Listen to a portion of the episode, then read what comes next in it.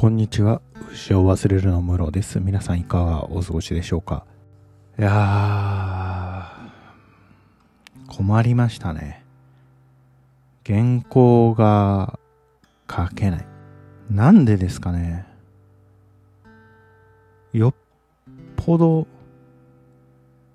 怠惰なんでしょうね。昨日、まあ手慰みにいろいろ書いていて、僕エリック・サティが好きなんですよ。で、エリック・サティの曲の中でもジムノペティのだいいちばんが好きなんですよね。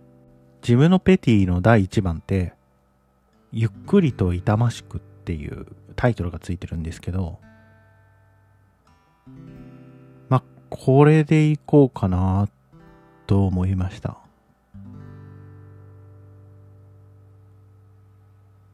まあ、痛ましい話みたいなのをしていこうかなと思ってるんですけど、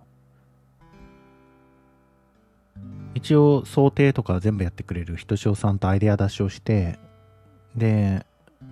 まあ、人間の苦しみについてアイデア出しをしたんですけど、まあ皆さんが困っていることとか苦しんでいることがあればね、書いてほしいエッセイのテーマのフォームにぜひ連絡いただければと思います。つきましてはね、まあ、皆さんからいただいた、もう結構来てるんですよね。どれくらい来てるのかな?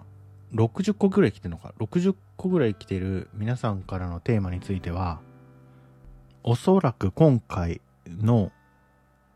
同人誌には載らないだろうなと思っている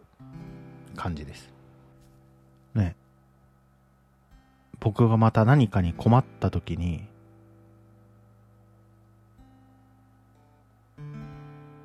使わせていただきます。投稿してくれた方ありがとうございます。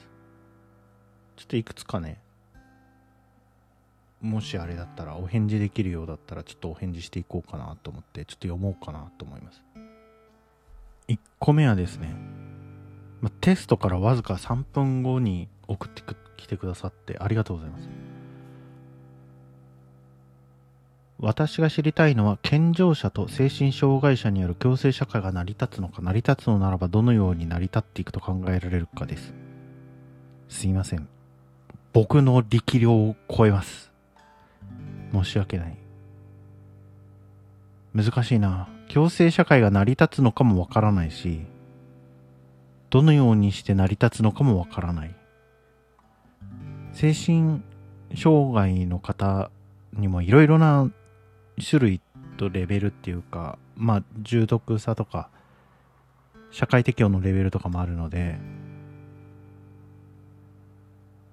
うん、なかなかね、ちょっとすいません、僕の力量を超えます。聞いてくださってありがとうございます。でもで次がルサンチマンについて。これもね、ちょっとねわかんないな。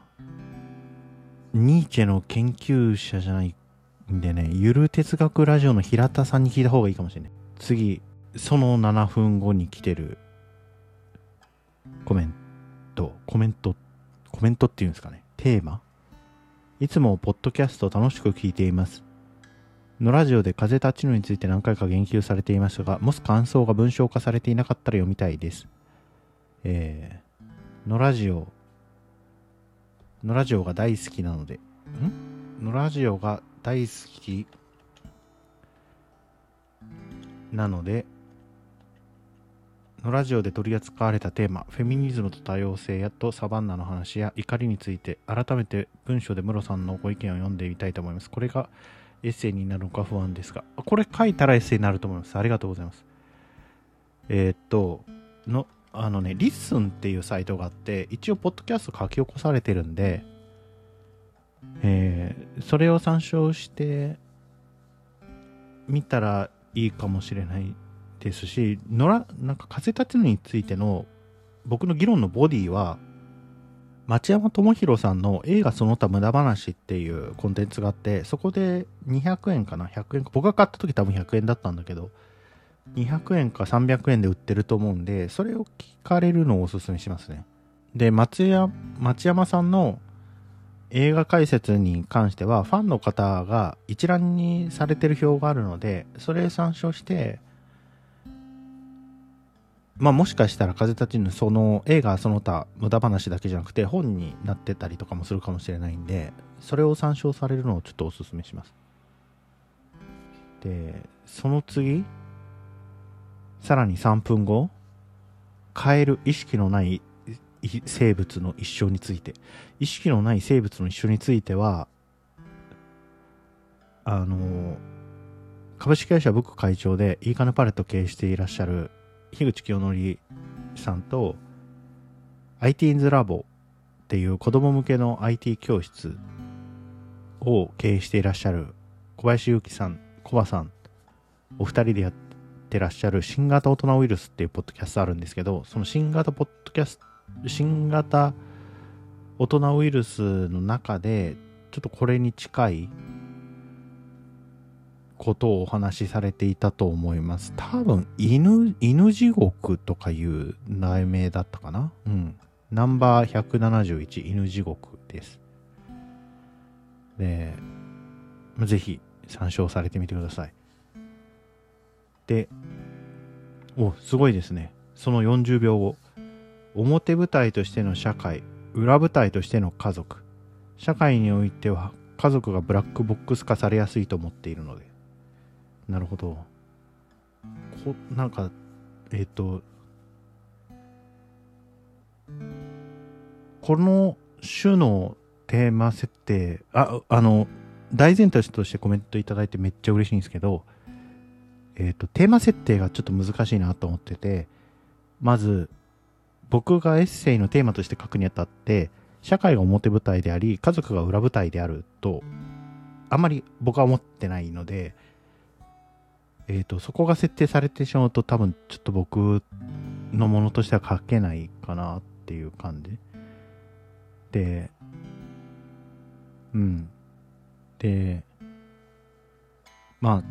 何を指してるのかちょっと僕からではうまくわからないので、おそらく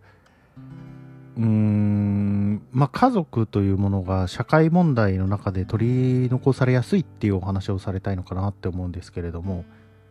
ちょっともうちょっとスペシフィックに何の話をしてるのかわからないなと思ったです。すいません。で、そのさんぷんご、そのにふんごに来たのが海外のスナック菓子について。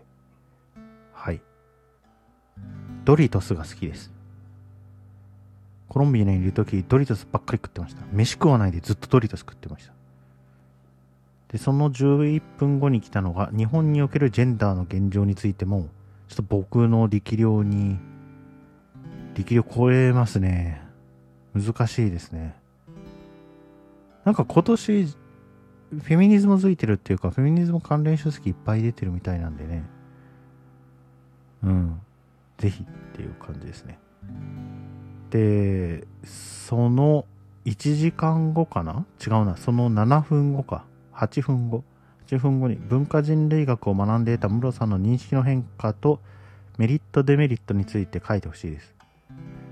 そうか、認識の変化がね、主観的にはあまり観測できないっていうか分かんないんですよね。自信がないって感じ。あまりその劇的なことが身に起きてないんで。どれくらいかな、じゅっこぐらい返事できましたかね。あとごじゅっこぐらいあるんで、またいつかポッドキャストで取り上げられるといいなと思ってます。皆さん応募いただいてありがとうございます。引き続きお待ちしてます。それではまたお会いしましょう。ごきげんよう。